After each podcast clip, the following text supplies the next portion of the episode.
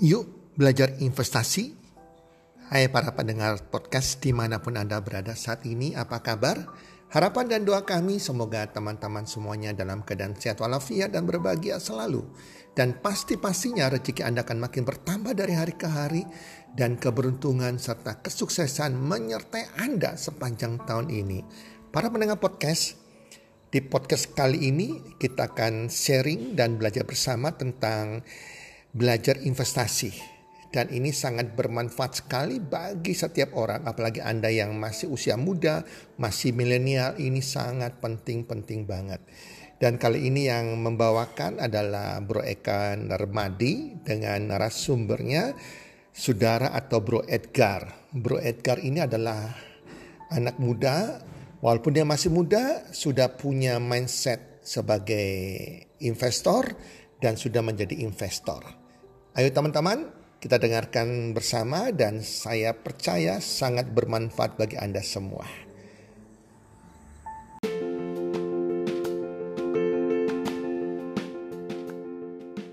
Halo semua, pada episode podcast kali ini dengan judul Yuk Belajar Investasi Millennial Edition. Nah, seperti biasa pada episode kali ini saya mengundang teman saya Edgar. Halo Edgar. Halo Eka. Halo, thank you ya Edgar ya, kamu udah mau meluangkan waktu untuk sharing di episode podcast kali ini ya Gar ya.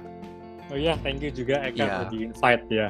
Iya, tapi sekali lagi ya buat teman-teman ya, ini disclaimer ya, karena ini kan kita ngomongin investasi kan. Tapi sekali lagi kita ini mau menegaskan bahwa kita ini bukan manajer investasi atau konsultan keuangan ya. Jadi apa yang kita sampaikan ini merupakan opini dari pembicara ya teman-teman ya. Jadi please apa pun yang kita bahas hari ini teman-teman harus memikirkan kembali dan berkonsultasi dengan yang lebih berpengalaman. Betul ya Edgar ya?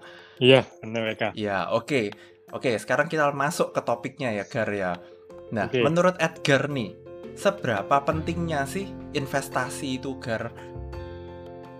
Sebenarnya kalau kita bilang investasi ya, Eka ya, kalau kita ngomong in simple terms, sebenarnya kan investasi itu cuma how to make our money work harder for us. Jadi gimana sih kita punya uang ini supaya yang kerja itu nggak kita kita aja, tapi uang kita yang kita tabung ini juga bisa ikut bekerja. Jadi esensinya dari investasi itu adalah itu.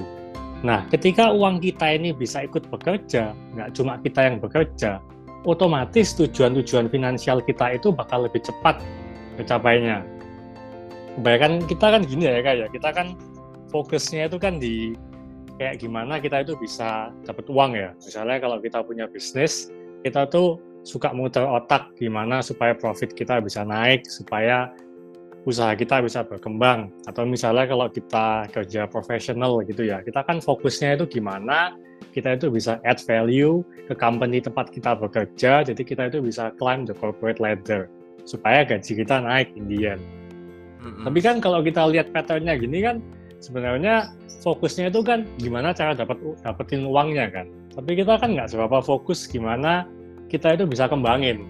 Kebaikan dari kita kalau kita udah dapat, kita itu cuma paling taruh di bank atau kita spend uangnya. Nah menurutku kalau uang ini bisa dikembangin itu kan bakal lebih baik lagi. Jadi sebenarnya ini kayak untapped potential gitu ya. Jadi menurutku investasi itu pentingnya di sini. Nah, yang kedua, kalau aku mau nambahin sedikit tuh mungkin juga ada yang namanya inflasi kan ya. Ini yes. aku tahunya ini ketika aku dulu mungkin aku share dikit ya tentang pengalamanku. Jadi kan dulu aku ini sempat kerja di Taiwan ya. Yes. Nah, kalau kerja di Taiwan ini di bank-bank ya bunganya itu kecil sekali ya kak. Kalau mungkin dibandingin Indonesia ya, kalau di Taiwan itu mungkin cuma 0, sekian gitu. Oh, wow. Nah waktu itu kan aku sempat mikir kan ya, wah ini udah jelas-jelas pasti kalah sama inflation rate-nya, pasti lebih cepat inflasinya daripada uang berkembang kena bunga. Nah uh, saat itu kayak aku langsung kayak mikir, wah ini berarti aku harus investasi supaya uangku nggak kemakan inflasi. Gampangannya kan inflasi itu kan ya kayak 100 ribu sekarang ini sama 100 ribu 20 tahun lagi kan value-nya beda ya. Kayak 20 tahun yang lalu kan kalau dengan uang satu ribu ini kita bisa beli macam-macam. Kalau sekarang kan lebih sedikit yang bisa kita beli. Jadi pentingnya uang lebih gitu sih Eka ya. Iya, saya jadi ingat ini. uh, kita pernah ingat nggak es krim cone-nya McDonald itu loh Gar Oh iya iya. Nah, aku inget banget dulu waktu aku masih kecil harga satu es krim cone McDonald itu kayak cuma 900 rupiah atau 1000 rupiah gitu loh Gar. Dan hari ini ketika kita beli es krim cone di McDonald itu kalau nggak salah sekarang harganya itu sudah 9000 Gar. Itu kayak sudah naik 9 kali lipat dari waktu aku tuh masih SD dulu. Betul nggak? Iya iya. Itu jadi kayak istilahnya biar para pendengar juga mengerti bahwa inflasi itu ya kayak gitu. Sesimpel es krim McDonald aja ya kan? Dulu cuma 900 rupiah. Hari ini mungkin kalau kita beli es krim McDonald sudah 9000 kayak gitu. Nah menurutmu ya Gar ya keuntungan dari seseorang yang mau untuk belajar investasi pada usia muda itu apa sih Gar? Iya sih bener banget ya. Contohnya itu bagus banget sih Eka yang kamu pakai contoh es krim cone itu ya, itu kayak memang the power of inflation tuh kayak gitu ya. Jadi kayak mengerikan gitu loh. Nah kalau uang kita ini berkembangnya kalah cepat, bisa-bisa kita itu malah yang malah kalah sama inflasi, uang kita udah nggak bisa beli apa-apa, takutnya kan begitu. Hmm. Nah kalau misalnya kita mulai investasi, menjawab pertanyaanmu yang selanjutnya tentang anak anak uh, sejak muda ini ya, kalau aku sih lihatnya lebih gini ya, biasanya kalau anak muda itu kan ya, ya kita masih muda lah ya, kan yes. kita itu kita harus akui kita ini punya kecenderungan untuk konsumtif ya. Kita itu suka beli wah ini ada gadget yang barusan keluar nih atau oh ini lagi fashion yang terkini nih atau pengen ini pengen itu pengen ini gitu kan. Nah Yo, kalau misalnya kita punya investing mindset itu secara nggak langsung itu mindset ini mengajarkan kita itu untuk save untuk menabung. Soalnya kalau kita nggak menabung ya investasinya mau dari mana? Kan nggak mungkin kan kita mau investasinya dari duit utang atau dari minta orang tua untuk diinvestasikan kan nggak bisa. Ya otomatis kita itu harus menabung. Jadi anggapannya kalau kita punya investing mindset ini kita itu mulai bisa nge-shift dari uh, cara pikir kita yang cuma untuk spending spending spending kita bisa move ke saving dan dari saving kita bisa move ke investing. Itu salah satu uh, keuntungan lah ya kalau kita mulai dari muda itu. Okay. dan satu hal lagi uh, yang nggak kalah pentingnya ya menurutku ini malah yang powerful banget. Kalau kita mulai dari muda kita itu punya satu hal yang valuable banget menurutku yaitu time waktu. Soalnya kan kita tahu ya untuk uang kita bisa berkembang dalam investasi itu butuh waktu. Nggak ada yang namanya shortcut langsung tiba-tiba uangnya berkali-kali lipat. Itu butuh waktu. Makanya ada yang namanya compound interest. Jadi kayak misalnya tahun ini kita mendapatkan imbal hasil 5% atau 10%, ini kan keuntungannya kita reinvest lagi gitu kan. Nah itu menggulung, menggulung, menggulung, menggulung, menggulung. Semakin lama waktunya, semakin lama uang kita itu bisa menggulung. Jadi gitu ya kak. Hmm, nah ini gini, kalau misalnya nih Gar, ya kan, kita bicara soal menyisikan uang untuk investasi nih. Nah, gimana kalau misalnya buat orang-orang yang merasa misalnya orang ini belum bekerja ya atau misalnya masih dapat uang saku dari mama papa misalnya atau orang yang bekerja tapi kayak merasa bahwa gajinya ini sudah pas-pasan itu gimana Gar untuk orang-orang kayak gini tuh untuk memulai untuk investasi itu gimana ya Gar ya? Hmm, kalau menurutku ya kalau misalnya untuk berarti mungkin contohnya kayak untuk mahasiswa kan mereka mungkin belum punya income sendiri ya. Yes. Nah, itu mungkin ya kita bisa misalnya anggapannya kita 100% itu uang jajan kita ya. Jadi mungkin dari 100% itu kita nggak pakai semuanya, kita nggak habisin gitu. Jadi mungkin dari 100% kita sisihkan ya mungkin 30 persenan lah. 30, 20, sampai 30 persenan untuk diinvestasiin. Jadi meskipun kita belum punya income, tapi kita kan, kita kan tetap dapat income dari orang tua. Nah itu kita budgeting. Kita kayak sisihin sebagian untuk diinvestasiin Oh. Nah, kalau buat untuk orang yang merasa penghasilannya masih pas-pasan jadi nggak bisa investasi, ini yang memang nggak gampang ya posisi kayak gini ya. Memang kayak pilihannya ada dua. Ya pertama itu kita itu mencoba uh, memotong spending kita. Kita coba mikir ada nggak sih spending kita itu yang bisa kita kurangin. Nah, habis kita kita kurangin kan mungkin ada sisa sedikit gitu ya. Jadi kita itu harus beneran allocate. Oke, okay, aku pokoknya harus kurangin spendingku sampai aku bisa punya mungkin sekitar 10% dari gajiku ini jadi aku bisa investasi. Itu menurutku cara pertama. Nah, cara kedua, kita fokusnya itu harus di earnings power-nya ini. Berarti kan kalau misalnya kita merasa begitu, mungkin berarti penghasilan kita sekarang ini masih belum cukup kan. Nah, kita itu harus semakin muter otak gimana supaya penghasilan kita itu naik. Soalnya kalau kita cuma fokusnya memotong kos kita, kan kos itu tetap ada batasnya kan. Kita yes. kan nggak mungkin mau dipotong, dipotong, dipotong. Terus emangnya kan nggak mau makan, emangnya kita nggak butuh tempat tinggal. Kan ada batas tertentu. Nah, tapi kalau kita fokusnya itu ke earnings power kita, itu uh, lebih batasnya lebih luas, lebih unlimited. Kita kan bisa, kalau kita punya usaha, kita mikir gimana supaya usaha kita ini profitnya bisa naik. Atau misalnya kalau kita kerja profesional pun, kita bisa fokus supaya kita itu bisa cepat naik tangga perusahaan. Jadi supaya kita itu gajinya bisa cepat naik. Jadi kayak gitu. Ah, I see. Nah, Gar, Uh, kamu bisa nggak jelasin ya beberapa jenis-jenis investasi yang ada di Indonesia yang kita bisa pakai sebagai instrumen investasi itu menurutmu apa aja sih kalau di Indonesia ini? Umumnya sih ada dua ya Eka ya. Kalau kita klasifikasi berarti kan kita bisa bilang yang namanya asset real, real asset sama yang financial asset kalau real asset ini yang ya kebanyakan dari kita sudah tahu misalnya kayak properti, emas, tanah gitu kan ya. Ha-ha. Nah, yang satu lagi itu financial asset. Itu yang misalnya kayak saham, obligasi, deposito atau reksadana. Nah, itu yang biasanya kan gimana ya? Kan yang anggapannya financial asset ini lebih nggak ada bentuknya lah, lebih intangible kayak gitu. Jadi kayak umumnya sih kalau di Indonesia ya ada dua tipe aset kelas ini sih. Hmm, nah, mungkin kamu bisa jelasin ke kita secara lebih singkat ya tentang apa itu saham, obligasi, atau mungkin ada instrumen kayak reksadana itu apa sih? Oh ya, oke okay, kak. Ini memang banyak sih ya kayak misconception atau kayak misunderstanding tentang instrumen-instrumen di financial asset ini ya. Soalnya kadang kalau kita nggak mengerti malah kita bisa menganggap ini kayak judi gitu kan ya. Ini kenapa kok tiba-tiba bisa naik, bisa gitu gitu kan ya.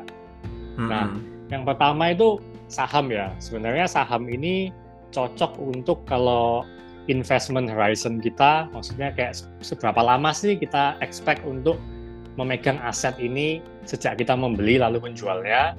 Itu umumnya saham itu ekspektasi kita itu kita pegang selama di atas tiga tahun lah idealnya ya.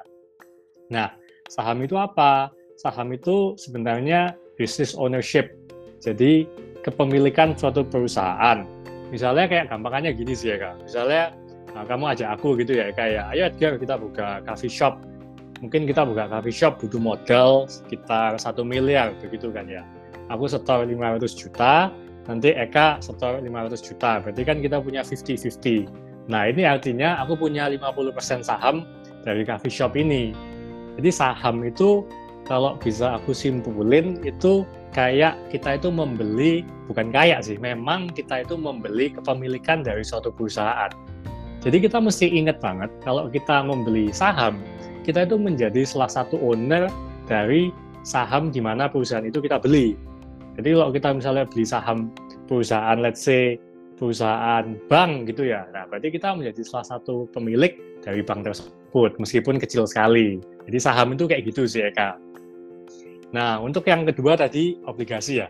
Yes. Obligasi itu kalau saham tadi kan investment horizon-nya di atas tiga tahun ya idealnya. Kalau obligasi ini untuk yang lebih cepat biasanya sih idealnya 1 sampai tiga tahun.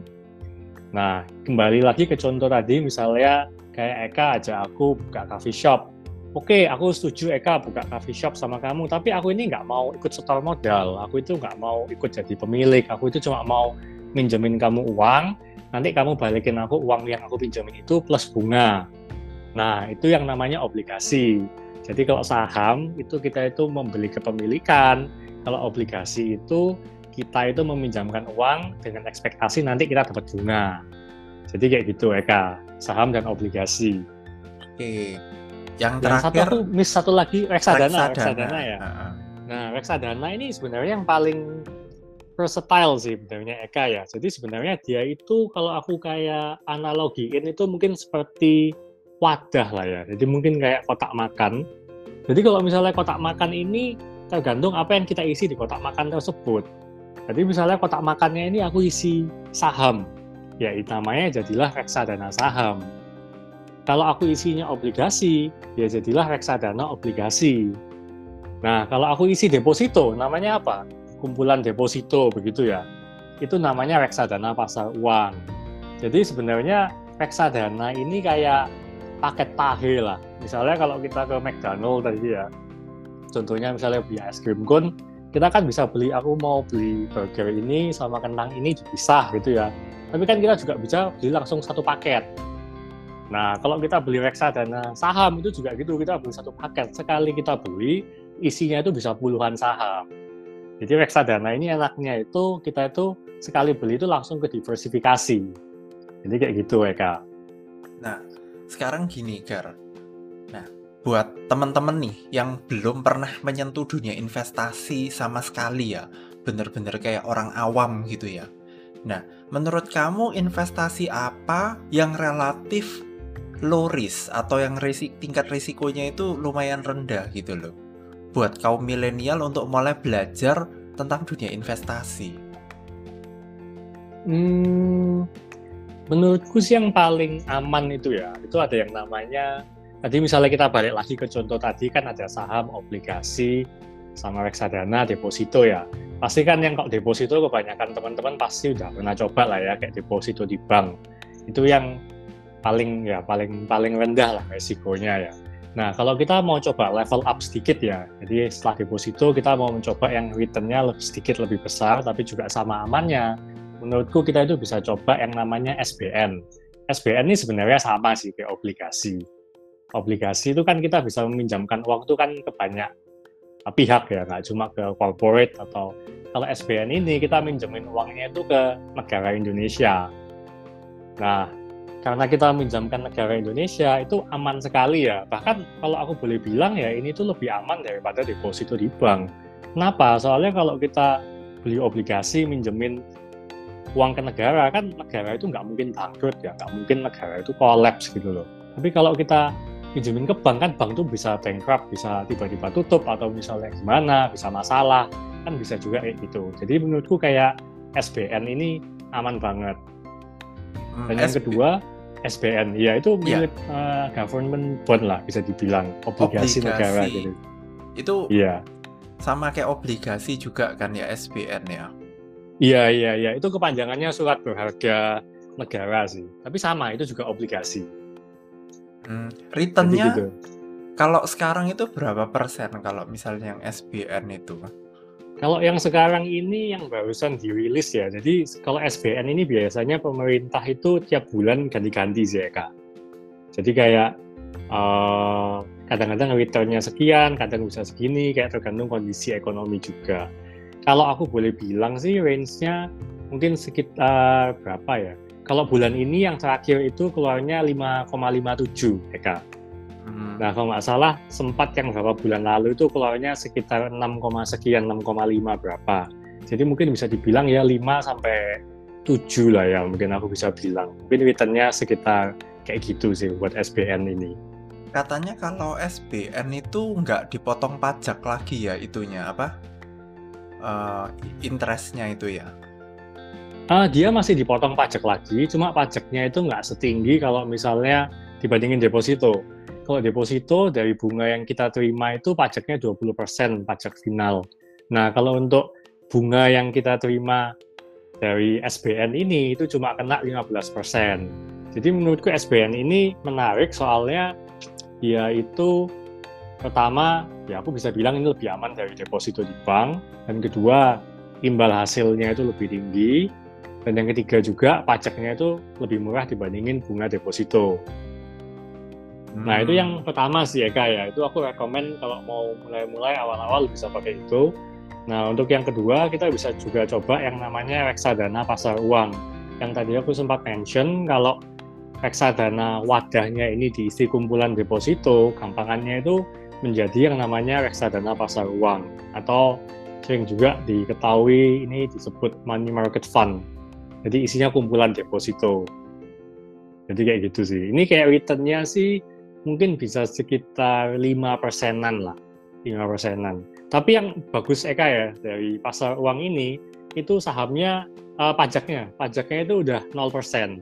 Jadi dari capital gain itu kita udah nggak usah bayar pajak lagi.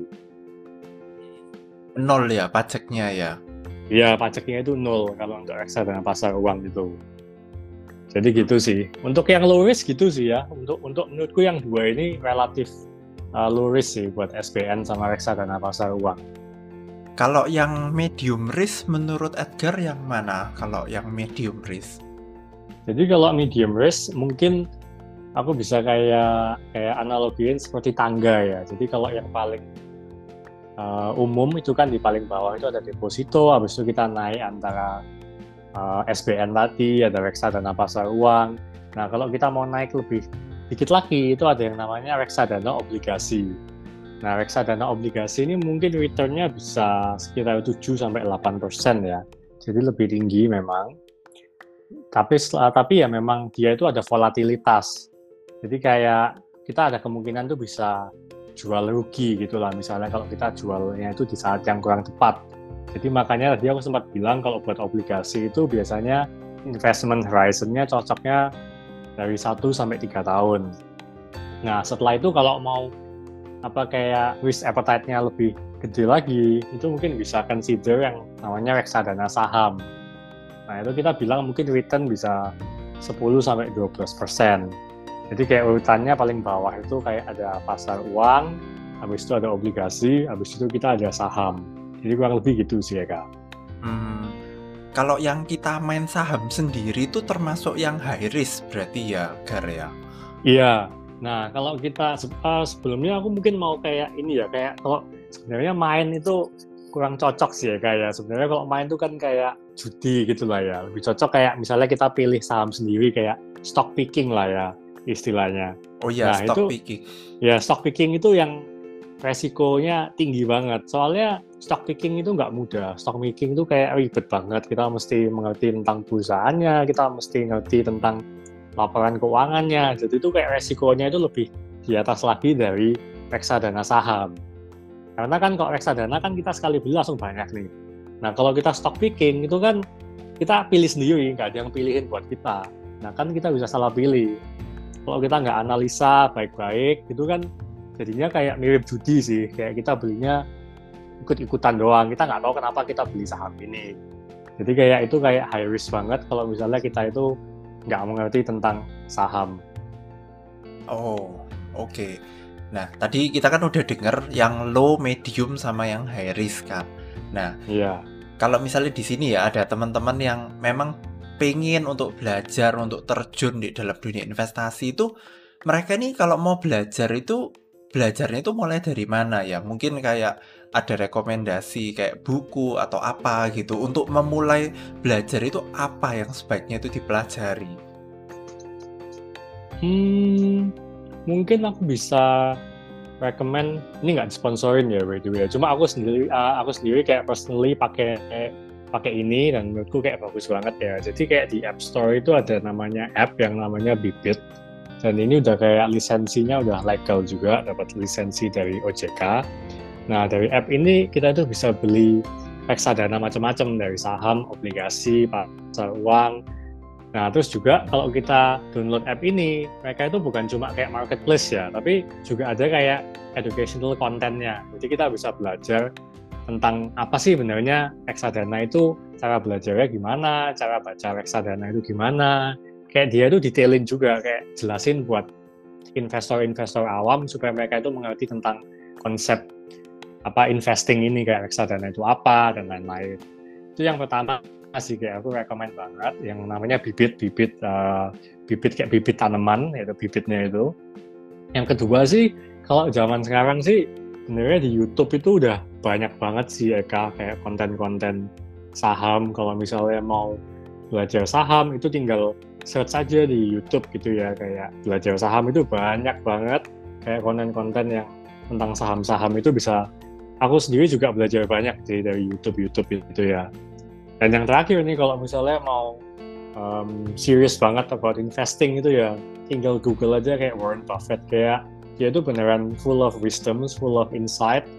Jadi tinggal kita cari aja pokoknya tinggal Google Warren Buffett kita read about him itu pasti belajar banyak tentang investing. Sebenarnya kalau intinya sih zaman sekarang sih mau belajar itu relatif mudah ya soalnya kayak informasi itu banyak banget ya di internet ya.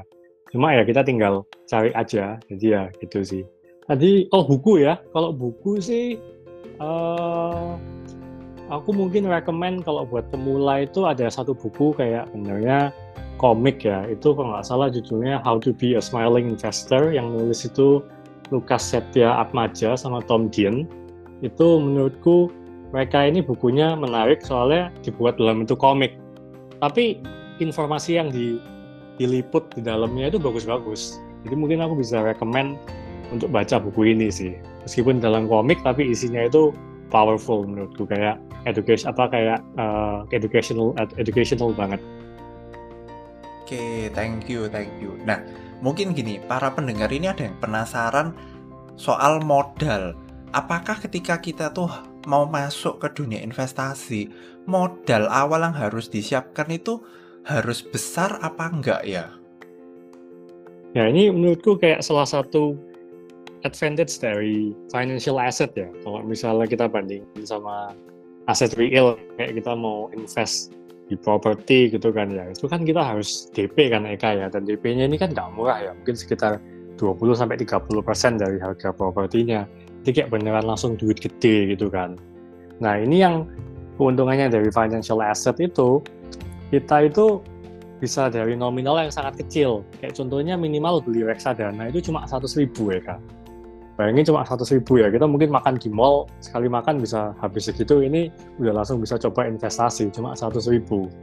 Nah kalau kita mau terjun langsung di saham pun, ini nggak rekomend sih kalau buat pemula jangan langsung beli saham individu ya. Ini kayak if you really know what you're doing, baru kamu lakuin itu. Tapi kalau enggak, jangan. Kan mulai dari reksadana dulu. Nah, kalau di saham kita beli kayak individual stocks gitu ya, itu paling satu lot itu kebanyakan bisa kita beli dalam harga ratusan ribu sih. Jadi masih financial asset ini masih terjangkau. Dan yang tadi aku sempat mention yang SBN itu, SBN itu minimumnya satu juta, jadi masih terjangkau juga kalau kita bandingin kayak DP uang properti itu sih ya kak. Jadi ibaratnya ketika kita ini mau terjun investasi ya kan, pada saat podcast ini dibuat yaitu tahun 2021 itu at least 100 ribu sampai 1 juta itu sudah bisa untuk memulai ya Gar ya iya benar jadi hmm. sebenarnya kita bisa sambil praktek sambil belajar gitu ya soalnya kan uangnya yang kita masukin ini kan bisa nggak usah gede-gede langsung gitu loh kita bisa coba 100 ribu kayak kita dapat oh kurang lebih reksadana itu kayak gini ya investasinya ya cara belinya kayak gini naik turun harganya kayak gini. Jadi kita dengan uang satu ribu itu bisa belajar banyak. Jadi kayak kalau zaman dulu sih belum semaju ini ya kayak kalau mau beli reksadana itu kayak lumayan ribet di bank. Cuma sekarang sih kalau kita beli reksadana itu udah bisa lewat handphone, udah bisa lewat app gitu sih. Hmm, jadi segala sesuatunya itu jadi lebih gampang selama ada kemauan untuk mencoba gitu ya Gar ya. Ya bener banget ya kak. Nah, apalagi kalau sejak ini ya masa COVID gini kebanyakan informasi kayak semua itu online kayak kita buka akun itu ya kalau pra COVID itu kan buka akun kita mesti datang, mesti isi form macam-macam. Tapi sejak COVID ini aku notice itu semuanya jadi online. Jadi kita mau daftar apa pun tinggal isi form online, isi form online, terus nanti kita bayarnya transfer. Jadi ya kayak simple banget sih. Jadi kayak beneran kita bisa ngelakuin semua ini dari rumah kita aja, nggak usah keluar-keluar gimana. Oke, nice, nice. Nah, ini pertanyaan terakhir nih, Gar. Nah, di sela-sela informasi yang tadi ya kan, di sekitar kita ini kan banyak yang namanya investasi-investasi bodong ya, investasi-investasi tertentu yang menjanjikan return yang terlalu tinggi yang ya istilahnya iming-iming bunga tinggi lah. Nah, kamu ada tips nggak biar para pendengar ini supaya lebih terhindar dari model-model investasi yang semacam itu tuh kita tuh harus menilai investasi itu bagus atau buruk itu dari mana sih Gar?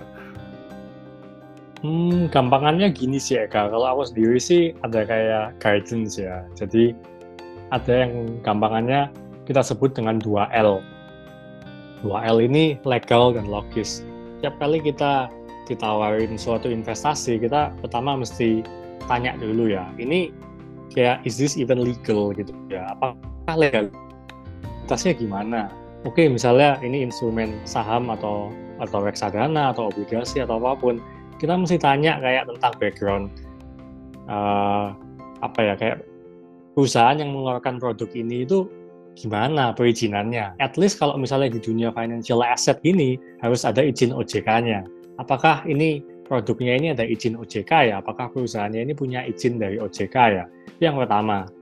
Nah, yang kedua, L yang kedua ini itu logis.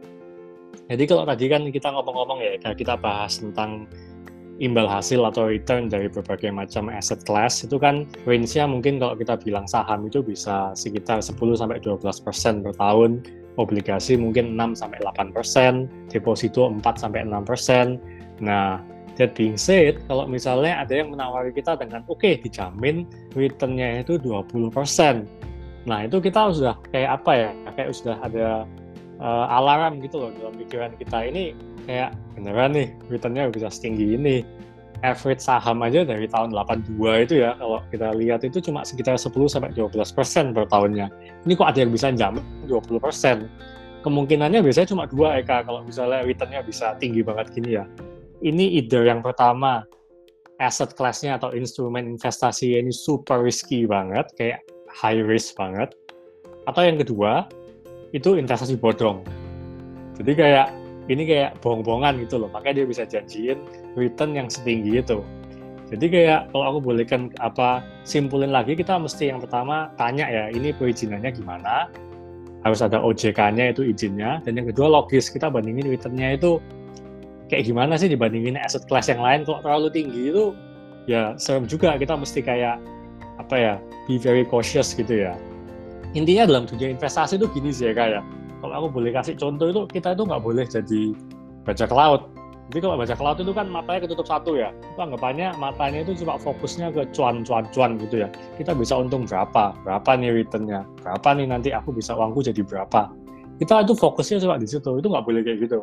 Tapi kita tuh harus kayak nah nggak boleh kayak mata satunya juga dipakai. Jangan cuma mikir gainnya doang tapi kita juga mikir resikonya itu gimana jadi kalau tiap kali kita ditawari sebuah instrumen investasi, kayak kita itu beneran kayak we must ask the hard question gitu ya. Kayak kita tuh mesti tanya bener-bener, kita mesti tahu sebelum kita investasi, kayak apa ya kemungkinan kita itu bisa losing all of our capital. Apa sih kemungkinan aku bisa kehilangan semua uang yang aku investasi ini nih? Jangan cuma dijanjiin return tinggi terus kita nggak usah mikir resiko.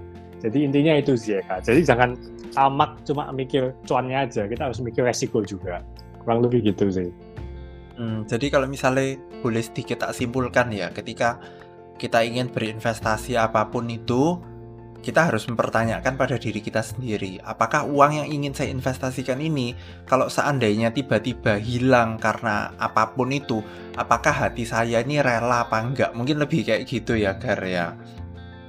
Hmm, sebenarnya Uh, enggak juga sih Eka ya. Kalau sampai misalnya kalau buat aku sih kalau aku tahu ada kemungkinan uangnya ini bisa hilang semua ya, misalnya kemungkinan besar ya, itu sih aku biasanya stay away sih langsung ya. Cuma mungkin jadi yang kita fokusnya itu soalnya setiap instrumen investasi itu kan punya resiko kan ya. Nah, jadi fokusnya itu lebih kita itu harus tahu resikonya ini segede apa. Jadi kayak mungkin mungkin aku bisa conclude-nya kayak gitu sih ya. Hmm, jadi harus tahu tingkat resikonya itu sebesar apa dan kita ini bisa nggak menghadapi resiko terbesar itu ya, Gar ya? Iya, iya, iya, iya. Benar, benar, benar. Ya, mungkin okay. ya kembali ke risk appetite lah ya. Kalau mungkin yang Eka bilang tadi ada orang yang siap kehilangan semua capitalnya. Wah itu sih ya mungkin ada orang yang kayak gitu ya. Cuma kalau aku sih rekomend jangan sih ya, jangan jangan jangan kita jangan kayak gitu sih ya. Jangan yang sampai high risk high risk banget gitu sih. Oke, mesti ingat kalau di rumah masih ada anak istri ya, Gar ya. Iya, iya, benar, benar, benar. Iya. Masa ini uang kita kerja susah, kita bet di kayak investment kayak gitu ya. Kok kurang wise juga sih. Hmm, oke, oke. Oke, semua ini adalah akhir daripada episode podcast kita kali ini. Dan sekali lagi disclaimer ya bahwa apa pun yang tadi kita omongin, yang kita bicarain itu merupakan opini dari kita. Jadi kalau teman-teman mau mengambil action untuk investasi dan sebagainya, please teman-teman ini harus berpikir kembali ya kan tanya ke orang yang berpengalaman di sekitar teman-teman untuk apakah ini langkah yang tepat atau tidak gitu loh karena sekali lagi apa yang kita sampaikan di podcast ini sifatnya adalah edu adalah untuk memberikan kalian info, memberikan kalian sharing info aja. Tapi sekali lagi kami ini bukan apa ya konsultan keuangan sama sekali. Jadi please kalian kalau mau invest kalian silahkan konsultasi kepada yang berpengalaman dan nantikan episode podcast kami selanjutnya. Terima kasih.